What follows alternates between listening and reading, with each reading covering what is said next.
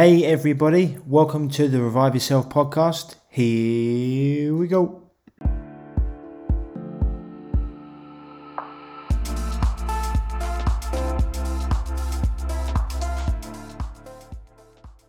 So, guys and girls, welcome back to the show. As always, this episode is sponsored by www.reviveyourself.co, my website where you can find so many articles about health and healing, as well as other links to different podcast episodes. The Chronic Fatigue Solution, the book I wrote a few years back, which gives you the three big secrets to health, and my newly released online course, the Total Health Revival course which, if I don't say so myself, is unlike anything else on the market. Whereas other courses in health just concentrate on one aspect of healing, this course gives you everything you need to know to create a healthy body and mind because it looks at you holistically. We don't just go into nutrition, we go into the mental, the emotional, the biological, the spiritual, and the environmental as well. We give you eight easy to follow step by step modules that cover everything you need to know to overcome a chronic health issue or advanced disease or reach your optimal health. And we also go into self sabotage and breaking down any other mental emotional barriers that are holding you back. It really is something that I'm so proud of bringing out because I know it's going to change people's lives for the better. And not only is it going to get people healthy, it's going to keep them healthy because everything we're teaching you in this course are things that, they'll stand the test of time and you can use for yourself, your friends, your family for years and years to come. So you can find that at www.reviveyourself.co and clicking on the course option. And also, you have the option of working with me one to one with our coaching, where not only are we going to get you healthy, but we're going to start building out your dream life and getting you to reach the full potential that you are here to create. Because remember, we're not just here to survive, we're here to thrive. But yeah. it's great to have you on the show, mate. Um, you come My pleasure, man. recommended um, from people that I yeah really respect um, in the, in the health world. Um, you know, first heard you on Paul Chek's podcast, and then having spoken to a friend Mike um, Mike about you heard you on his really good, and you know having had lots of clients who um, go through the want to go through the natural birthing process. Yeah. Um, lots of clients who couldn't get pregnant and have gone through that. Lots of clients who, you know, who are in the natural world who are having their first baby and get the fear of God put into them by the, the mainstream. Um, yeah. It's it's great to have someone like you on who can cut through all, all these, um, yeah, all the minutiae, all the myths, all the nonsense. And uh, right, welcome to the show, mate.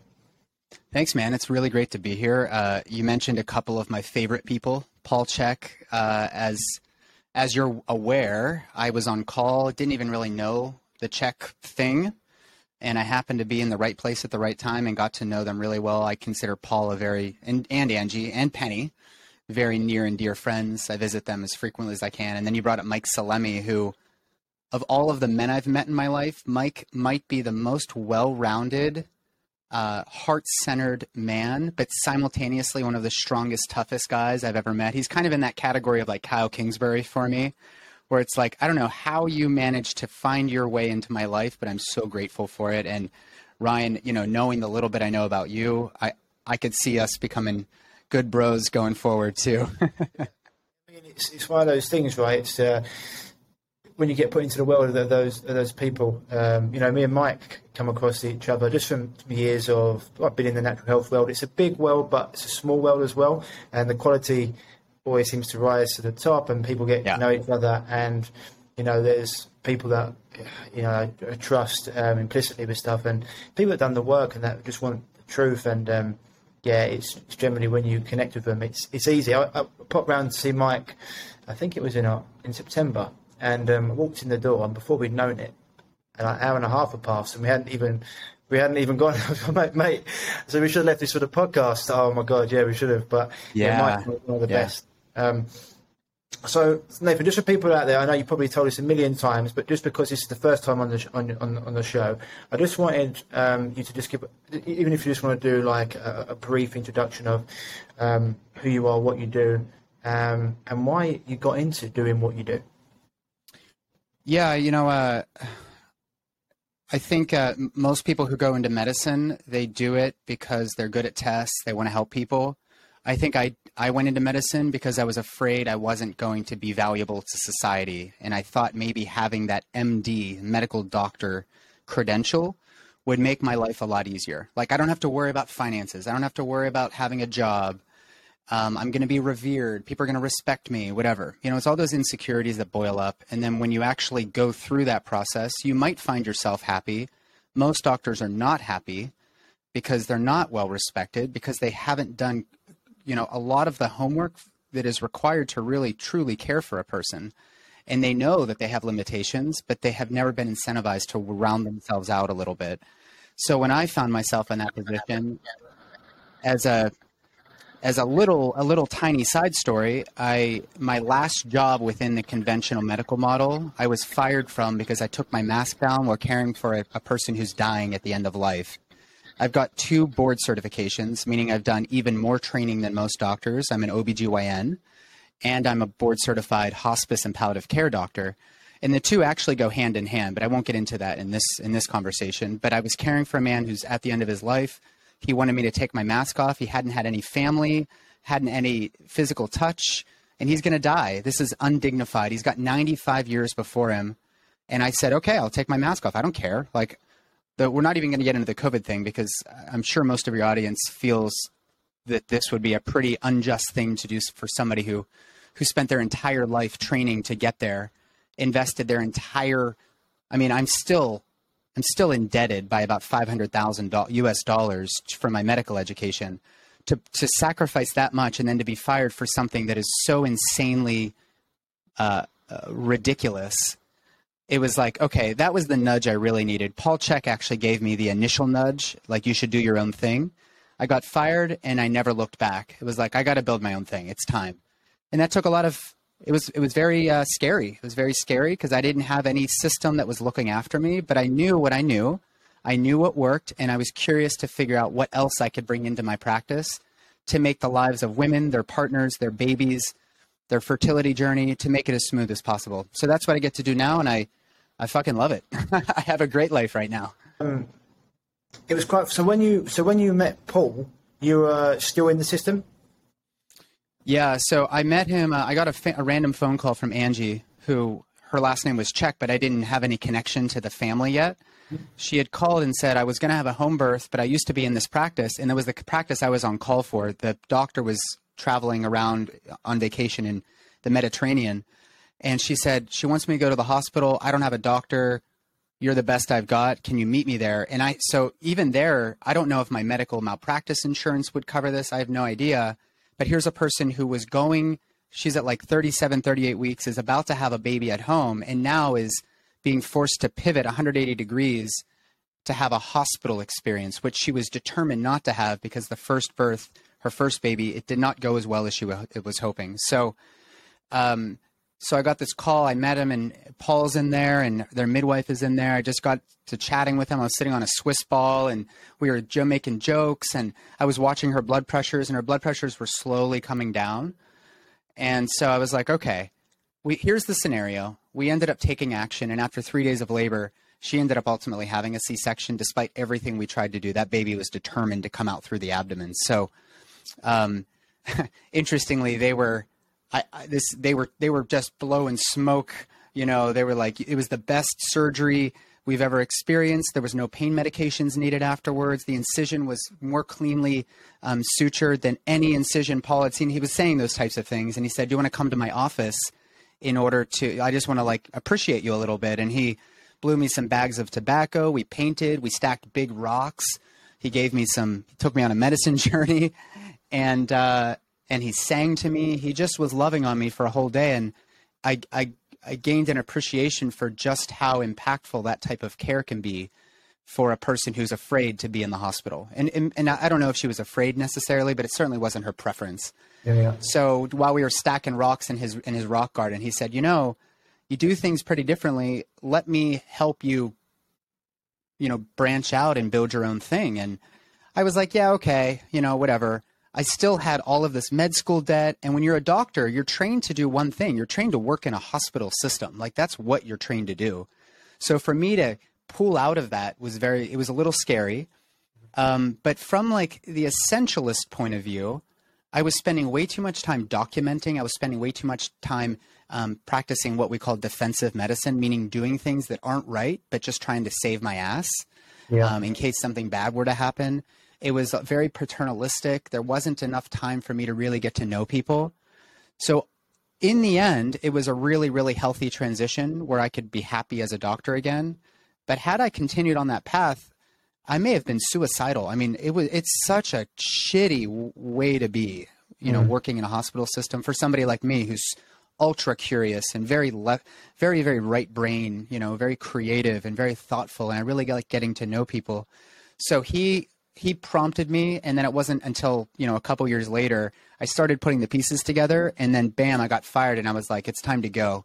Like it's now or never and I just took the plunge and and here we are. that, was, that, was, the universe giving you the sign you needed. Um, yeah, it's like a swift kick in the ass. yeah, yeah, right. I've tried to do it nicely. Now we need to to get you moving. But yeah, uh, it's, um, it's. I always say this to people it, when it comes to. It's just like hospitals. Just it's crazy to me how they're based on health, right? So I always say to people, the one place I would but burns, cuts, broken bones, fantastic, right? But I always say, where would where wouldn't I go if I wanted to heal from a chronic issue or something like that? And it would be a hospital.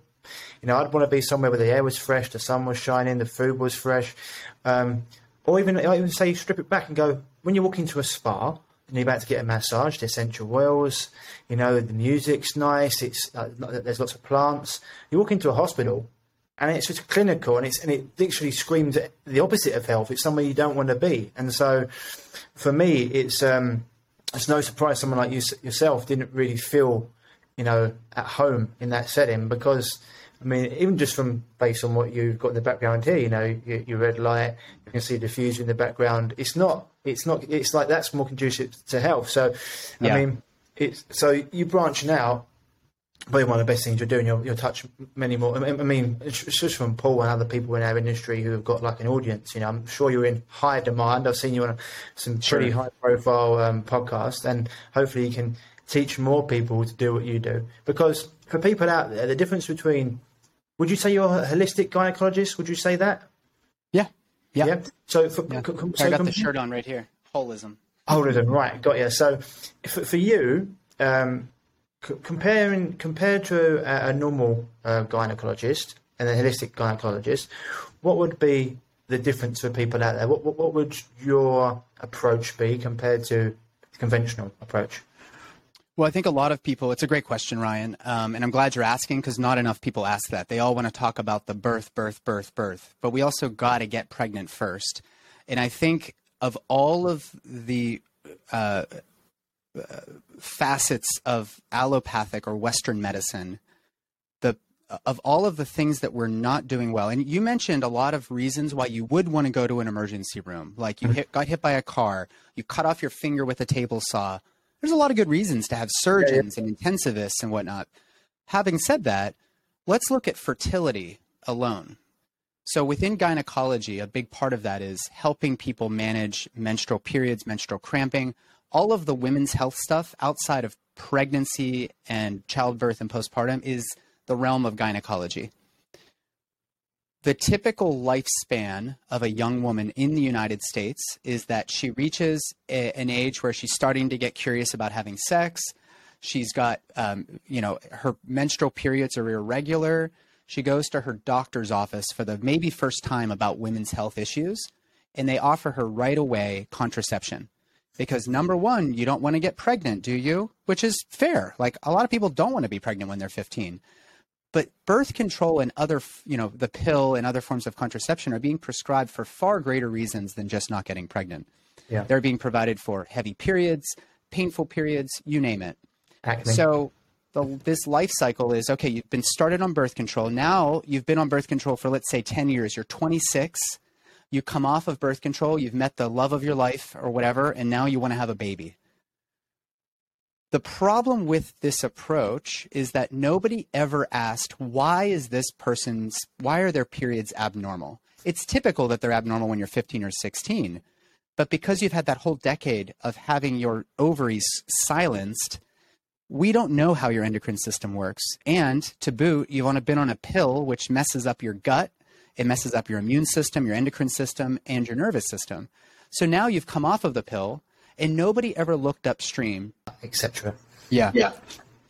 So this person has been on birth control now for all these years. Now they want to get pregnant. They try, they try, they try. Nobody ever taught them about what's required for pregnancy to happen. All you know is that if sperm is shot up in there and there's an egg ready, you can get pregnant. That's the only thing we've ever been taught. So we've done a disservice to this woman by by messing up her body with birth control. We have never looked upstream to figure out how is the thyroid working, how is the pituitary, the hypothalamus, the adrenals, how's all of that working? Here's the whole the whole organism, and um, we haven't taught her anything about how pregnancy actually happens. So my approach to fertility, I actually just launched a program called the PRP Fertility Program, which is a truly holistic approach.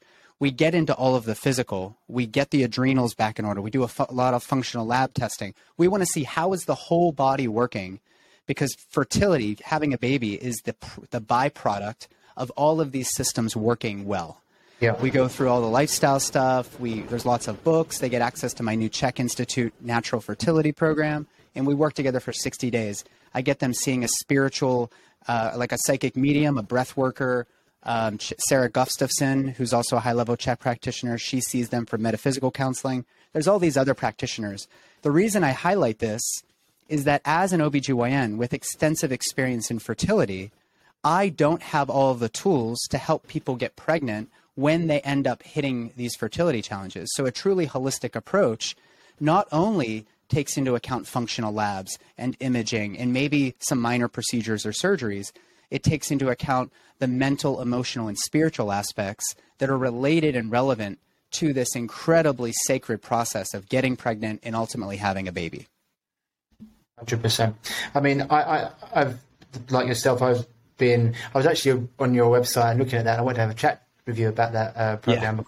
Yeah. Um, I've had it myself. Clients have come to me and I've done three rounds of IVF and spent twenty one, twenty eight thousand pounds or dollars, and I'm like, look, yeah.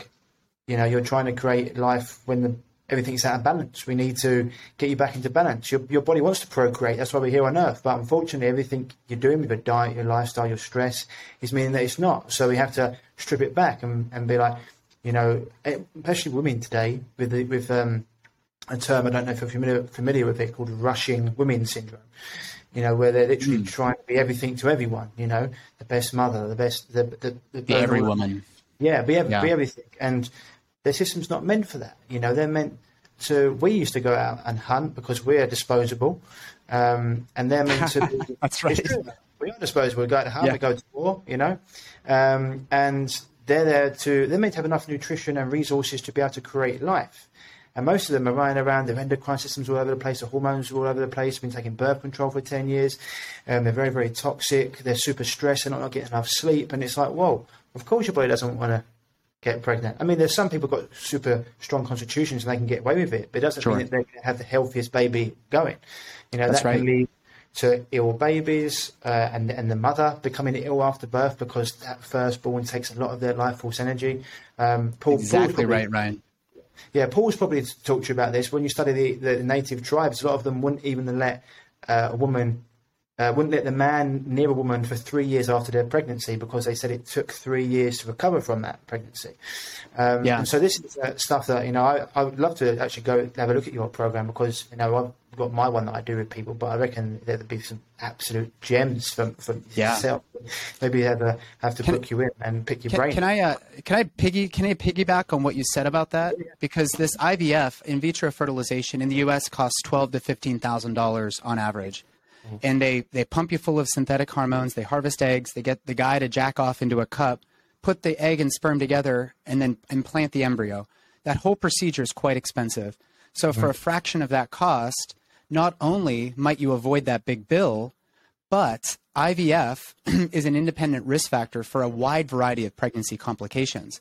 Mm-hmm. What I do is not because I really am, am hell bent on getting a person to live the HLC lifestyle through the CHEK Institute. What I'm hell bent on is the radical taking radical responsibility for what happens to your body now before you get pregnant so that you can have as many options as to where you give birth, how you give birth, if they're if you're going to be induced, are you going to need a C-section? Is your placenta going to be healthy? Is that baby going to grow well? When you are ad- adequately nourished, you're moving well, you're hydrating well, you're sleeping well, your mindset's in order, all of those foundational principles, the pregnancy and the birth itself are far easier in the sense that you don't develop pregnancy complications. So IVF is an independent risk factor for many complications because, no surprise, we have forced the body to get pregnant despite the signal of fertility challenges being an indication that there is something going on upstream. It might be physical, mental, emotional, or spiritual that is that is telling you, hey, it's not time to have a baby. We got to get some of this stuff in order.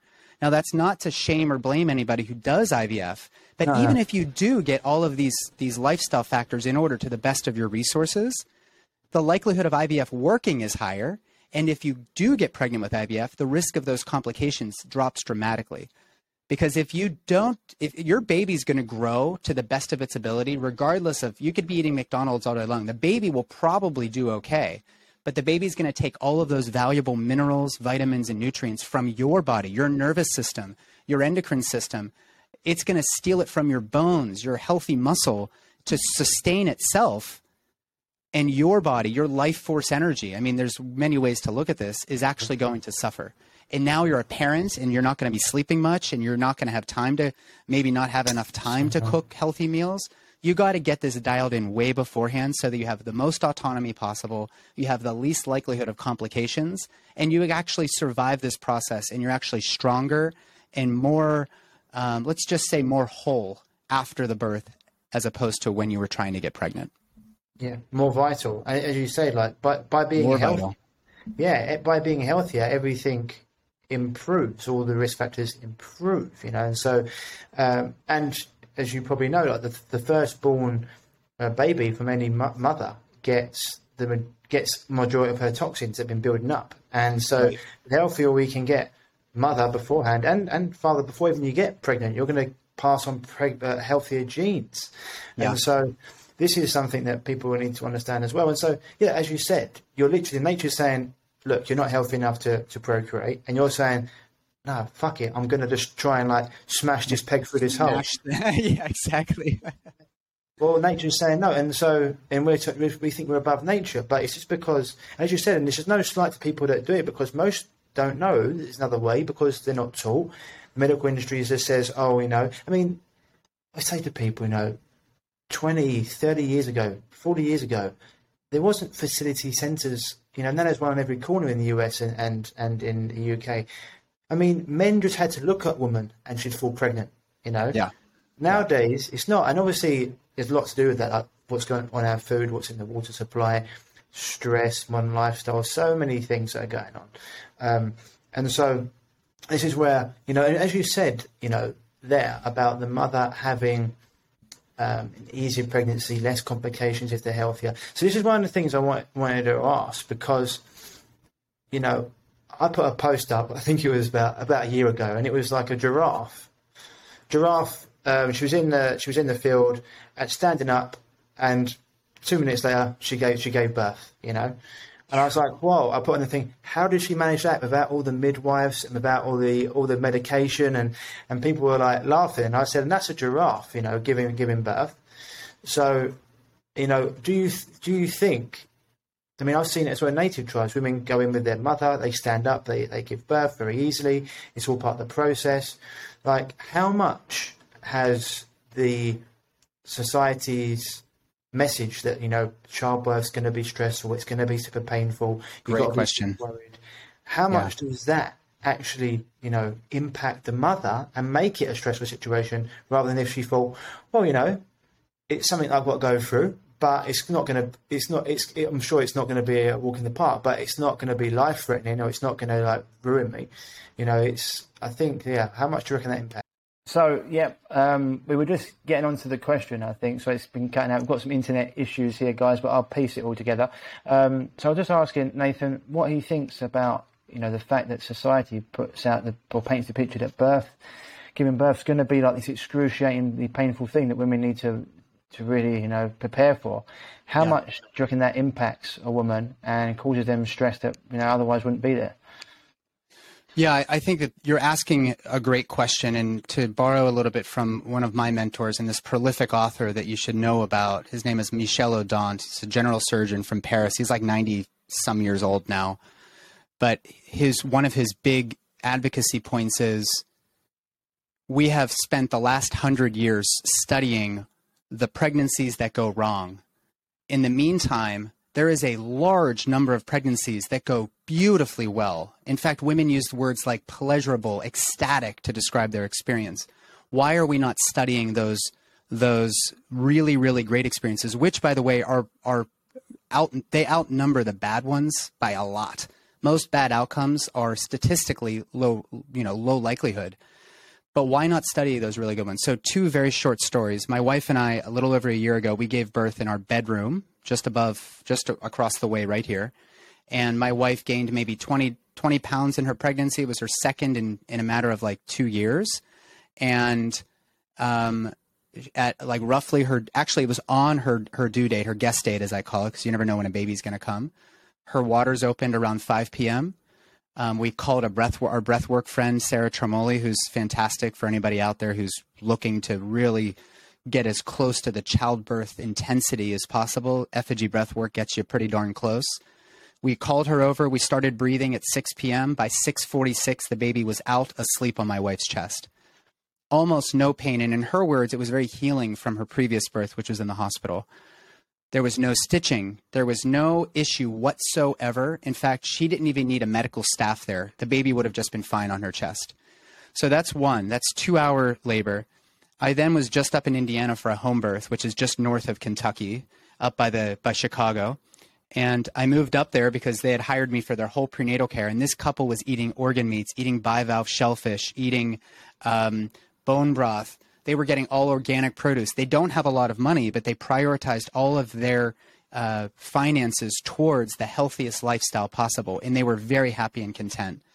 So they paid me very minimal because of their finances, but I thought it was it, it was like the ideal client. He was a follows Paul Chek and all of his work, and and she's definitely on board with all of that. They had had a previous birth, which was a surprise breech baby at home. Perfect client. I went up on a Thursday. She had a baby on Saturday night, and I didn't even make it to the birth. It was so quick and so um, painless. Like it was just I, I'm in labor, and then 20 minutes later, baby's out. They didn't even get into the tub. They just were sitting on their living room floor. So I went there and I made a big pot of bone broth. I helped clean up some blood on the carpet. I checked the baby out, checked mom out. But really, it was just like this is what birth could and perhaps should look like for most women. Instead, because we haven't dialed in our lifestyle and our nutrition and our movement patterns and our sleep and all of that beforehand, you end up with unnecessary complications, which, by the way, the US is not doing so well. We have way more complications and interventions and, inductions than most other developed countries. So then the big question is to your point, does birth have to be hard, or have we portrayed it that way because we're only focusing on the bad? I'd say the latter. I'd say that there's far there, there are so many women who are having home births in uncomplicated ways in, in, in their own environment on their turf being loved and cared for compassionately by somebody like me or a, a really wonderful midwife, and they don't need the hospital. But that is generally not portrayed in a positive light in the media because we just love the idea that doctors are heroes and what happens in the hospital is we've intervened we've created now a cascade of other issues that lead to complications and then we with our surgical skills are able to save the day and then everybody says hooray obgyns thank god well you wouldn't have even have been in that position had we dialed in your lifestyle and your nutrition to the best of your resources ability way before you even got pregnant. And that's that's my whole practice. Yeah, I mean, you've done all the hard work prior to the, the pregnancy, so the body is exactly ready. right. So it's like yeah. the athlete getting ready for the race, and then when the race comes, it takes care of itself because all the preparation has been done, rather than being like, "Oh shit, we haven't done any of this work um, I'm just gonna, you know, go for it. And no wonder if you pull a muscle at the start line when you have your body's not prepared for it. You know, I think that's quite a good analogy. Really, I've just come up with that. That's one. a perfect. I'm gonna steal that one actually. I'm gonna steal that if that's okay. yeah, yeah, yeah, steal it, steal away. And it's just because you know, it's the same with anything. You know, you, if you, you get you put the preparation, you give your body prepare it. You know, you said before you you, you can even visualize the process. Oh, it's going to be you know nice, and this is what a lot of they did in in uh, in, in the, the, the tribes that I've studied, uh, indigenous tribes and cultures the, the mother would explain her the process. They're going maybe with their mum and their and their nan, you know, and and it would be like a maybe it said like a, a an hour to ninety minute process at most. And yeah. They'd have certain smells. So I would say like, where do you want to give birth in in a in a hospital or in your bedroom where you know you're comfortable. You can put your own smells in there. You may Beautiful. have like some yeah, you know, and it's like the sounds and and it's, and it's so you'll be so much more relaxed rather than being in a place where you don't really want to be. The, the energy is terrible. You know, I mean, it's, it's, just yeah. Most hospitals, you know, they're not they're not places of the, the, the, places you want to leave as soon as possible. as fast yeah. as possible, yeah. yeah. so I mean, what you said there, it, it's so it's so true. I mean, and that that just goes to show. I mean, you said that you you you, you didn't you weren't even there in time. That's that's like you know you're like well I don't have to be because everything was done prior, and so my job was was simple and, and minimal. easy. Yeah, minimal. Um, and so that I mean, this is this is the thing, you know, especially for women out there that um, are going through this, or, or maybe they're having want to have a second child, and we're then down this route, or their first child. You know, a lot of them are are still worried. Or what happens if you know something goes wrong, um, or baby's born breech, for example. I mean, you probably right. think about this a million times, right? Uh, and but just for my audience, audience out there, I mean, are, are, there? I mean, for example, is a baby being being born breech just can it just be completely random, or is that generally the result of, of stress? And if it does happen, it, can you still give? I've, I've spoken to women that say, yeah, you can still give birth like that naturally. But I was yeah. going to hear what hear your thoughts on this. Yeah, so uh, a breech position the butt or the feet are down, whereas the head should be down. The head, being the big bony thing that it is, makes way for the body usually. Yeah. The fear with a breech is that you've got this kind of soft jelly-like body. Yes, there's bones, but it's not as it's not as uh, pliable as this big, you know, bony thing that comes through first. So the fear is that the head's going to get stuck in the pelvis after the body has come out. Right. Now, the likelihood of that happening is way less you know, than it not happening. Um, we don't really know now what the likelihood is, especially when you add on gestational diabetes and maybe poorly nourished tissues. Remember, the pelvis has to expand, and that requires adequate hydration with the right type of water, the right nutrients and electrolyte content. Your pelvis, with the work of somebody like Mike Salemi, we're putting a course together, by the way, on how to optimize the, the physical um, through physical movement and other lifestyle measures in pregnancy but if your pelvis is flexible, the, the baby's head is not going to have a problem getting out of there. But if you look at the typical US or even maybe Australian uh, population, you're Australian, right? I'm English. Oh, you're English. I'm so sorry. That's okay. So the Americans make that mistake a lot. yeah, I, I, I, I, thought that we had a, a, scheduling issue because of Australia, but it was a different podcast that I just was yeah. on. But I apologize. Okay. Um, so, but I mean, anywhere in the Western world, people are not as healthy as they used to be. So, mm-hmm. if you're well nourished and you have adequate, you know, great movement patterns, your adrenals are working well, you're going to have a normal physiologic birth, even if it's breech. So, how did we get here with breech, where almost every single woman who has an OBGYN caring for them, who ends up with a baby that is butt down instead of head down, is going to be recommended C section, without a doubt, all over the world most women who have breech babies are still being recommended C-section. Now there are some doctors and midwives who are offering the breech, uh, a vaginal breech birth, but they're they're aging, they're starting to retire, and it's because we haven't taught residents, which are OBGYNs in, in specialty training, they haven't been teaching us the maneuvers to relieve little hiccups along the way. Just like with a head down baby, parts of the baby's body can get stuck. So you could get like an arm kind of tucked around the head, or maybe the neck is hyperextended and gets caught on the pubic bone. It's it's just like with a head down baby, there's maneuvers to help relieve that. The problem is in two roughly 2000 2001 there was a big study that came out multi-country, multi-center, many thousands of women and they they concluded I'm, I'm, using air quotes, definitively that breech was not safe. So ever since that, we haven't taught anybody the, these maneuvers. So then a woman who has a breech baby has, they can have a vaginal breech birth, which previously was not a big deal. But now the birth attendants, including midwives and OBGYNs, have no clue what to do with those dystocias. So a part of my platform is helping to reskill birth attendants on the basic maneuvers to relieve these things. Because if we can save them that first C section and they have five kids later, they may end up with six C sections.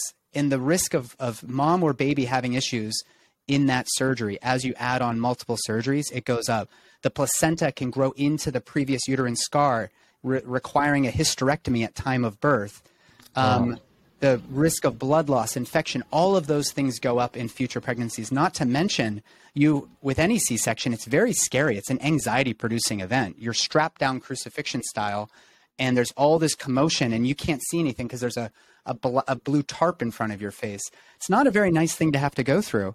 So it delays maternal neonatal bonding. A lot of women dissociate during that process. It's very traumatizing. We have to work through that later. So when you when you put all of that data together we have to ask ourselves what if we were teaching people to attend to breech birth and the dystocias?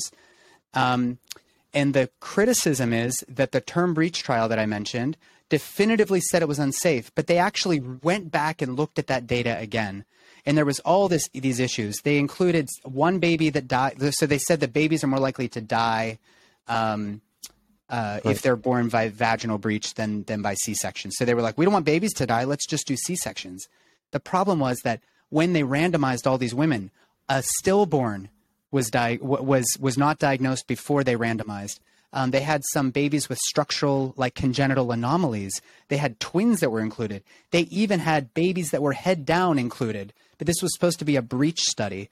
So mm-hmm. when you actually reanalyze the data, it was roughly a wash in these outcomes. It may have still favored C-section a little bit, but they weren't even including a lot of the other metrics that I described, the bonding, the trauma, etc. So we have to be very, very careful with how we use data to direct our practice because with one study that was poorly done, and by the way, they followed up with the babies that were born by this study and they found zero difference in long-term developmental outcomes five years after the term breech trial. So if we're gonna if we're gonna look at just one study and change our entire practice, now we're putting women at risk of harm if their baby is butt down, because we don't have the ability or the training to offer them a vaginal breech, mm-hmm. and it was all because of this one stupid study.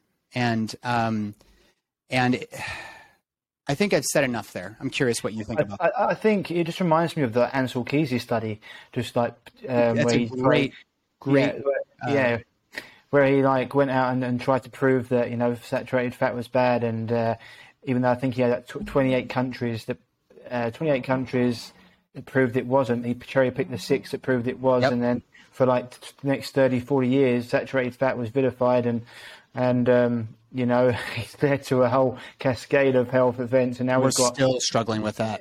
People uh, are like drinking, having canola and rapeseed oil, and these like rancid vegetable and seed oils, and just on the base of one study that you know saturated people avoiding saturated fat, which is so vital for everything when it comes to health, especially your sex hormones and your endocrine. System. Oh yeah.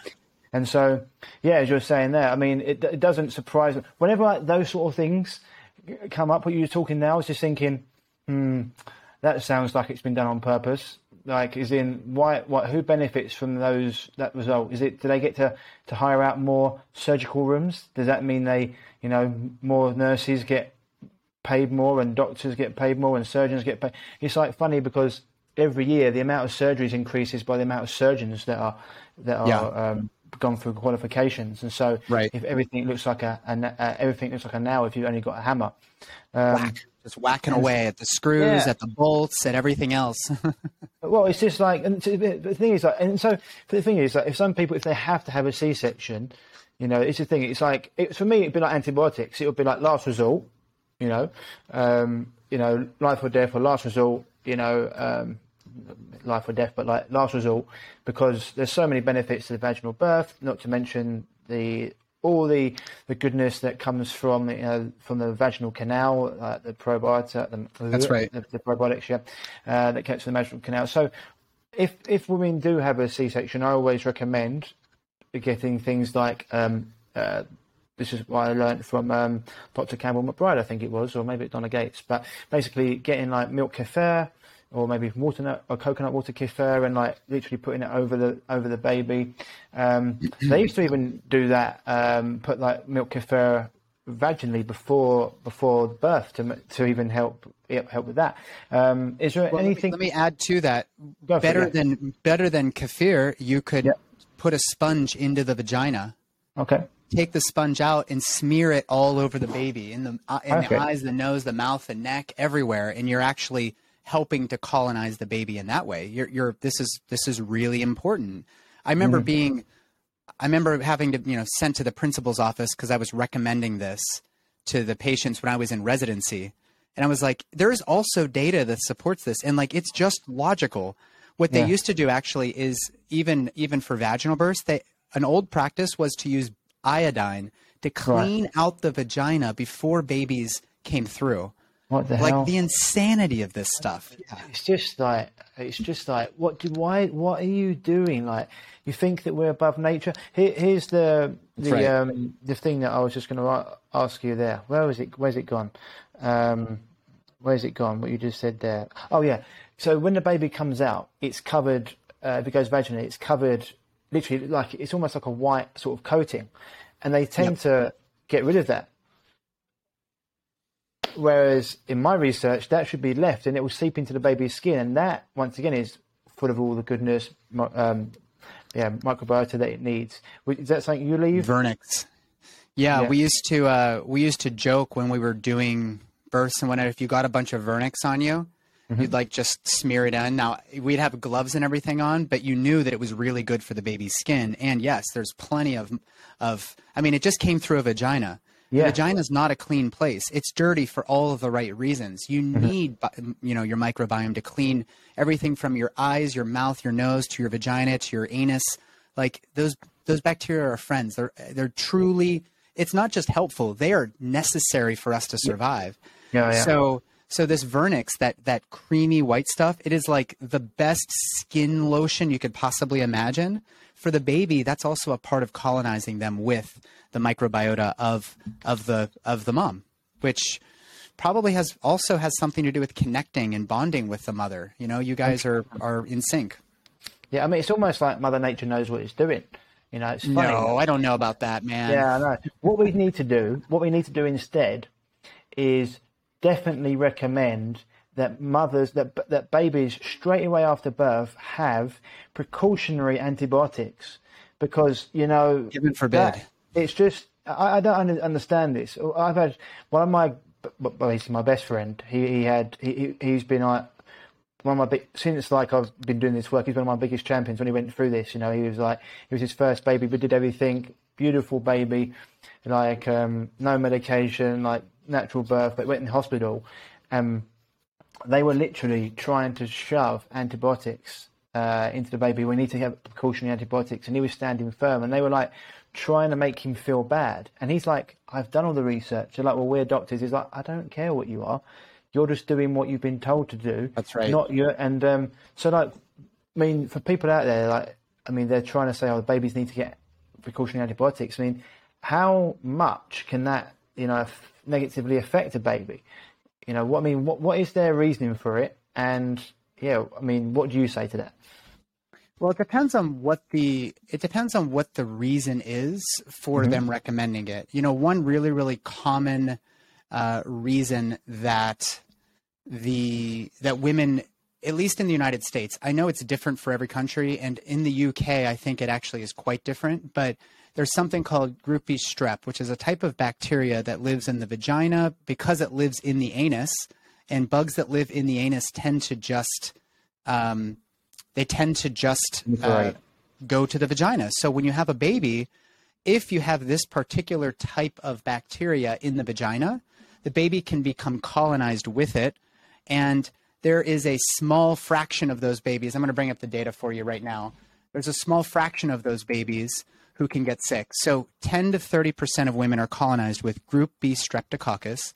And if you are colonized, we routinely screen in the United States. I don't think it's routine still in the UK, but we routinely screen around 36 weeks for this type of bacteria. There's a 50% chance of that woman who has this bacteria in her vagina or anus of passing it to the newborn during a vaginal birth. And if the baby is colonized, 1 to 2% are going to develop an early onset GBS disease, which can be catastrophic. Um, it's about 2 to 3%, meaning 2 to 3 out of 100 term babies, meaning 37 weeks or more, can die from this. And if they're less than 33 weeks, up to 30%. But the but the problem with presenting this data is we've got a risk of 10 to 30% of women are colonized. Yeah. 50% of those women are going to pass it on to the baby. Um, and then a percentage of those babies will actually develop any sort of disease. Really, really minute. That's that's a very small statistical likelihood. So when we present this, we say, you don't want your baby to die. Let's just do the antibiotics. Well, hold on.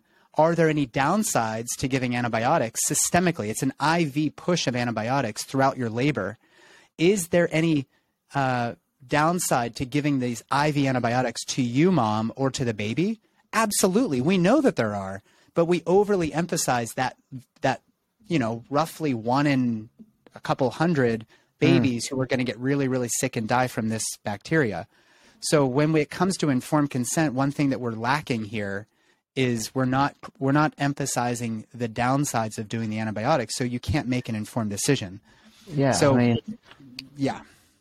No, it's just like just just carpet bomb. This like we do it to everyone, even though a ridiculously small number of babies get this, and then not thinking about all the negative health benefits, uh, health uh, repercussions of giving that baby antibiotics at that age, right. and wiping out their gut flora. I mean, it's like all the goodness that they've got inside them this gets completely removed, and then you're trying to you're playing catch up. And I've read some different studies that show how many illnesses, including like even like one round of antibiotics, let alone how many people have in their lifetime, how how much it increases different rates of, of, disease and mortality later on. And especially today where we're getting all these, we're getting antibiotic resistance. I mean, even the WHO, who, the WHO, who, who are the most um, one of the most corrupt organisations in the world, when they come yeah. out and they have to admit something, it's like, well, they even said antibiotic. I put this like a couple of years ago when the whole, um, yeah, pandemic nonsense happened. Whatever. Um, I, I, was like, um, I said, like, you don't worry about this. Worry about antibiotic resistance because they've even labelled it right. as by 2000 50, I want to say, maybe 2030 it was. Either either way, it's going to kill more, more, as many people as cancer every year. And wow. I was like, and I was like, this is the WHO saying that, and that's because yeah. we've got antibiotics in in the, the feed for the for the the cattle and the food, and and now you're giving it to all these children at, or babies. I mean, they're already starting on the back foot. So, um, and and then as well, you know, I I, I think you're on the same page as this, and they want to just slam a vitamin K shot in them and everything yeah. else that goes with it. I mean, so we can talk about that if you want. Vitamin K yeah. is a great one. That is yeah, a I mean, complete... you've got you've got like six minutes, so I might have to be um, on another podcast. well, this this will be real fast. So we give this shot of vitamin K into the foot of the baby moments after birth, in order to reduce the likelihood of bleeding bleeding inside the brain or in the layers of the skull.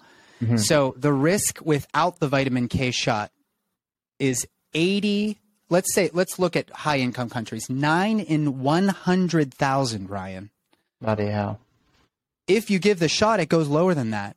But what activity do we ever do in our life that has a risk of 9 in 100,000 and we take everything every precaution possible even if there are oh. detrimental consequences to reduce that risk? Like you have a greater likelihood of getting in a car accident anytime you're in your car than that. So this baby comes out, hasn't ever, you know, seen his or her mother. We're inflicting pain moments after the baby is born, putting goop in the eyes, cleaning off all of the microbiota, and then wrapping the baby up, and we say we did a good job. We did. We didn't do the vitamin K shot in our pregnancy. If you want an alternative, there are vitamin K oral drops, but still the risk mm. is so low.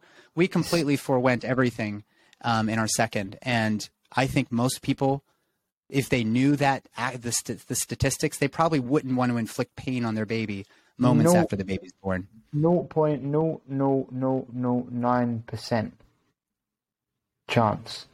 Zero. It's, yeah, effectively like, zero.